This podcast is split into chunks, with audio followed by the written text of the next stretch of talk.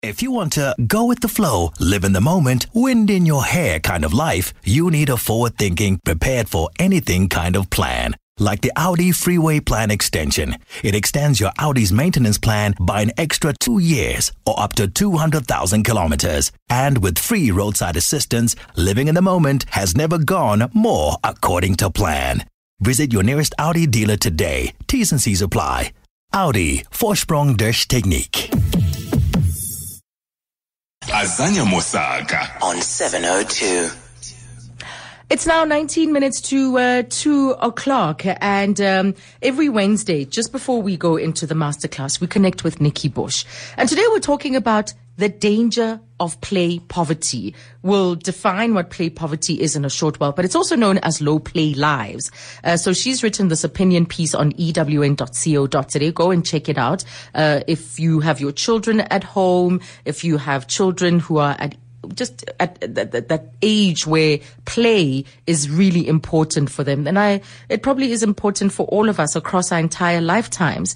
But this conversation comes at a time when there are many concerned parents across the country. They need to return to work, but they're also grappling with the question, this problem of who will look after their small children because early childhood development centers remain closed with very little clarity so far. They say they are ready, um, but there's clarity, lack of clarity clarity from government on when this exactly will be. And many for uh, many of the people in South Africa's workforce are single parents, so they have few alternatives, few options for childcare, um, and they're faced with this awful dilemma of what do you do? What do you do? You need to go and earn an income to sustain your family, but at the same time, who's going to look after your children? Um, so it's not a, a, a good, a fair choice that parents need to make. So in light of that, um, children still need to be stimulated while they are at home. And Nikki has some insights on what we can do, and of course the importance of play uh, for our children and their development. Hello, Nikki. Good afternoon, Azza.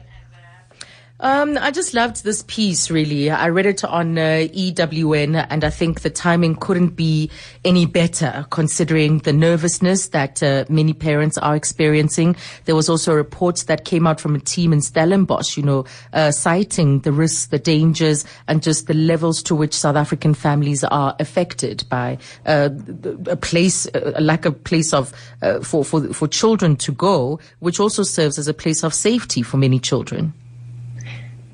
Absolutely, as and let's add one more thing to that. It's also the mm. place where these children get at least one nutritional meal a day. So yeah. the fact that we have 30,000 ECD centers, early childhood development centers that have been shut down due to the pandemic, and that impacts, by the way, on 175,000 principals and teachers and about 1.5 million preschool children from our more impoverished areas in South Africa. And this is the next generation who will take us into the future. And what's interesting, and Dr. Nick Spaull in his paper from Stellenbosch University, his policy document said the, the preschool sector, the early childhood development sector has been left behind. They are going to be the mm. last to go back to open up again. And this poses enormous problems because, uh, firstly, they're in a, we call it the foundation phase because this is where we, we build the foundation skills on which we build abstract academic subjects right. afterwards. So your foundations for reading, writing and maths are actually mm. laid through play in the early years, the neurological wiring that children need in order to understand more abstract terms is laid in the early years, not in matric.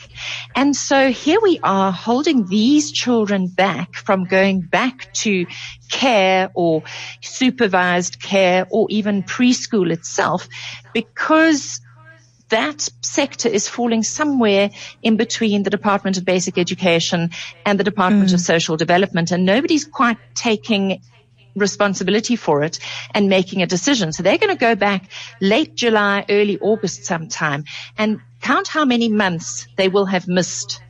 Um, mm. It's many months of foundation skills. And when you have those gaps at this age, those gaps are significant. And I, I liken early childhood development and early learning to building a brick wall. If you mm-hmm. were to build a brick wall, and you were to leave out some of the bricks at the base of the wall. And if you've got lots of gaps at the base of that brick wall, mm-hmm. at some point that brick wall will wobble and it will fall down because we need strong foundations to hold up a brick wall in perpetuity. And children and skills and early learning are exactly like that. And the longer we keep them away from school, the bigger the gaps become. And the Nelson Mandela Foundation has has produced a research report on this exact issue called the plight of mm-hmm. ECD providers and their workforce. So anybody who wants to read that, just go on to the Nelson Mandela Foundation website and they are warning that if these centers don't open soon, the problem is they may never ever open again and we can ill afford 30,000 mm. ECD centers never reopening again because that is not just going to create an immediate COVID-19 issue. That will create a generational issue that we cannot have in this country yet again. Yeah. And that's not the only place we should be concerned about, right? Or children within our homes that we should be concerned about. There are also children's in orphanages. Yes, and that is a massive issue right now because they rely on external visitors to come in and stimulate the children over and above the limited caregivers that they have access to on a daily basis. So, mm-hmm. you know, people doing good work who, who go and spend time, so they give generously of their time to go and visit and play with and teach these young children and stimulate them. And then also we, we've been unable to give toys and games over this time because of the fear of passing on the virus. So yeah. those ordin, those ordinary normal donations haven't been able to happen either. So I think of those hmm. orphaned and vulnerable children who haven't had a new, you know, a new batch of toys and games coming in and who've had limited exposure to people and stimulation over this time. Not great for them either. Yeah, absolutely. Sure. Heartbreaking. So this, the, the, the environment that we're living in, you know, restricts our movement, restricts what is possible and is of course impacting play. So is that in essence what play poverty is? That we are leading these low play lives at the moment? And what are the yes, dangers? Well, South Africa, yeah, so mm. South Africa generally, in terms of, of our entire population, we, we see that children lead low play lives. Play, play poverty, low play. There's a growing awareness in the world, not just in South Africa, that environments that are not rich in play-based learning or playful experiences can lead to a play gap. And this in mm-hmm. turn leads to gaps in a child's learning. And ultimately, and we've seen this in our country where we do not have mandatory preschool education, ultimately a play gap can result in a skills gap, which leads to potential unemployment. So just follow that chain of events through. And then mm-hmm. the bedfellow to unemployment is crime. And of mm. course, you know my story and you know that mm. I've been a victim of crime. My husband was murdered in our home and there isn't a bone in my body that doesn't think that isn't connected to unemployment mm. or yeah. play gaps, play poverty, skills gaps. You can trace so much of this back. And ultimately, what is it? It's self-esteem. It's having young people who believe I am I can and I will. But if you don't believe that and if you don't have the skills and if you can't earn an income, well, then you resort to anything in order to mm. survive. Hmm. And that's play poverty. Even the World Economic Forum last year started talking about play poverty. So there's, when I say there's an international awareness, it's it's right into World Economic Economic Forum where they're realizing that uh, and even Harvard is doing um, doing research studies into into their students to mm-hmm. see the if what's the link between success and play and where does play happen it starts very very early on and they're tracking real success stories to kids who are allowed to play whose parents n- kind of knew they needed to play with their children as well so there's a yeah. big a connection here.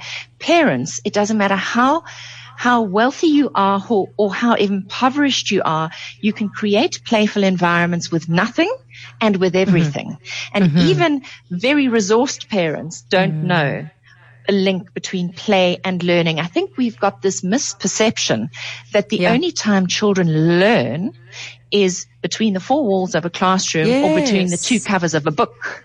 Mm-hmm. And we miss this connection between learning and play.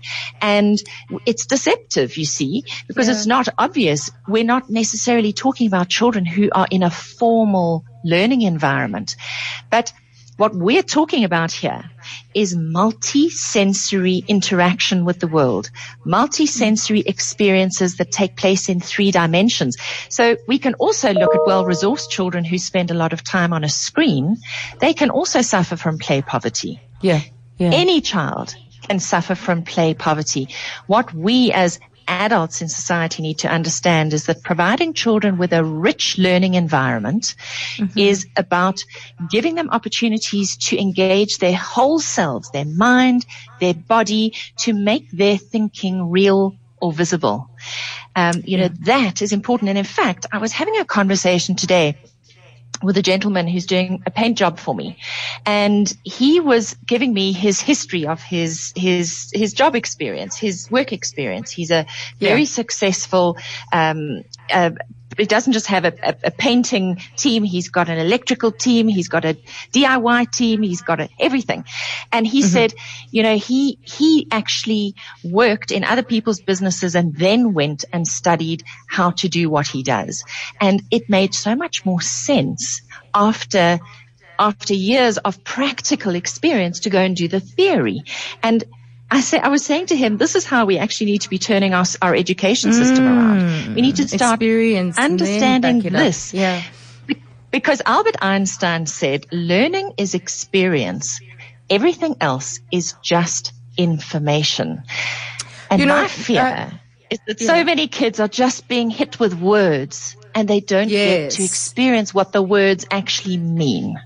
Mm, and I love what you're saying about the fact that we need to shift from thinking that learning is only between pages. A cousin of mine shared a video of herself playing a childhood game that we used to play with not much at all. We used to pick up stones, about 12 stones, put mm-hmm. them in a circle. We call it diketo. And then you would throw yes, a bigger stone Yes, you would throw a bigger stone up in the air, and then um, while it's up in the air, you know, you pull out all the stones, and then you have to leave one out when you put them back into the circle when you throw the the bigger stone up in the air again. So she did it, you know, she did it, and she's with her eight year old, but then her eight year old just did not have that coordination, you know, battle no. um, to to to play yeah. what we saw as you know, something that we already know how to do. So to a large degree, screens and our insistence on uh, education only happening in a very narrow way disadvantages uh, our children. And as you said, it doesn't need a lot of resources.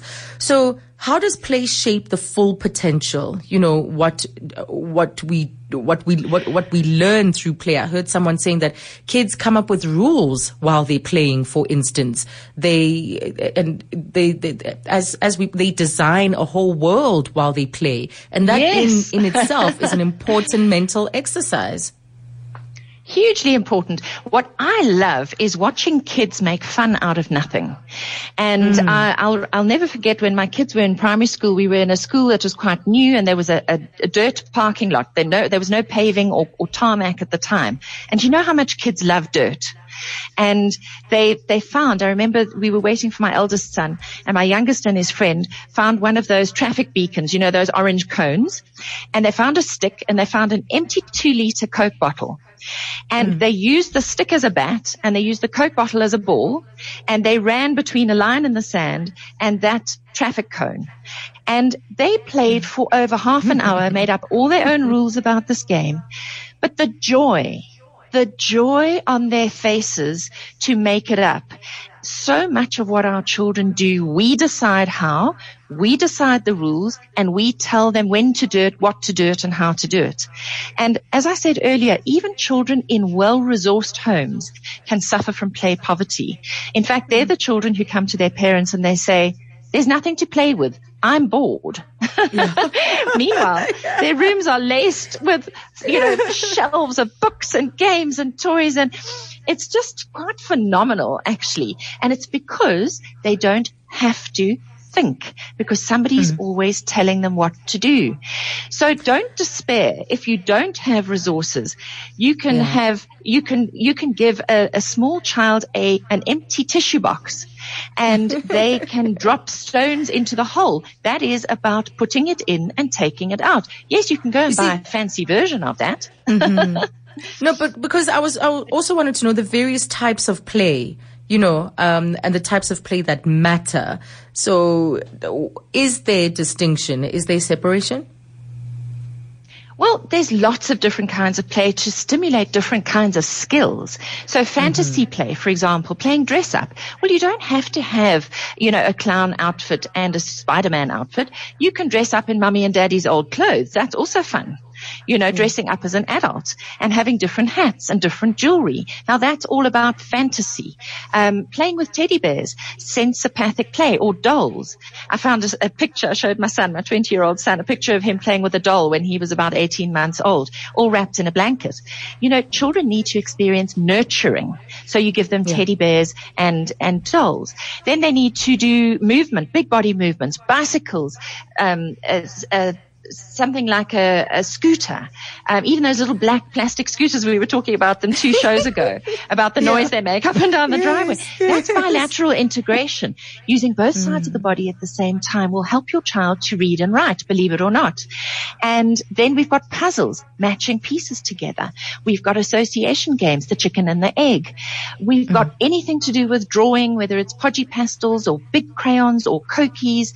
Um, all of that from creativity to spatial planning of coloring in between the lines, building blocks, learning how to win and lose in a game of Monopoly. Look how mm-hmm. much we learn through play, but also the chores that we engage our children to do in the home also teach many of those skills from washing up to tidying up and matching the shoes and the socks to putting things away hmm. to putting the knives and the forks in the right place to laying a table making a bed, that's all spatial planning. It's all judging speed, space and distance like kicking a ball. And it's all yeah. about fine motor and gross motor coordination. All of that is educational. Okay. Please get your kids to do the chores. This is what we call the hidden curriculum. It's not the formal right. curriculum. It's the hidden curriculum. And, and I know you have incredible, 80- you, you have incredible resources on this. I know we've done uh, toy yes. shows with you before. Let's just listen to this voice note as we wrap, Nikki, um, coming in on 0721. Oh, there it is. Like, children really do need to play. I see, like, my cousins and even my nephew and my niece, like, they're on their phones, they're watching TV the whole day. And I was just like, when we were young, like, I'm not old, but like, when I was younger because I'm a 90s kid. Um, my mom didn't have a lot, and so did my grandparents. They didn't have a lot. And when we'd go visit, we would play, we'd make up games, you know, that you can play outside. And my mom, being a domestic worker, um, you know, there wasn't really much space to move within the, you know, her room that she stayed in because I stayed with her we used to play like silly games. Like she'd give me her um, cosmetics and stuff, and I would like we'd pay like a king um, shop shop, and I would go buy stuff from her. She'd go. I was always the cashier, and that's how I learned to count. You know, at the age of four, I could count, I could write, and obviously I have to give her a receipt. You know, it's those kind of things. Um, and that's how I learned how to count and how to mm. write. And the time I get the same thing, you know, those one things back in the day. So that's how I learned to, to write and showing count age. by playing with my mother. That's. Ah, thank you so much for that voice note. Nikki, I'm going to be spanked for the news in a moment, but um, you have great resources on your website, right? As far as toys and games are concerned.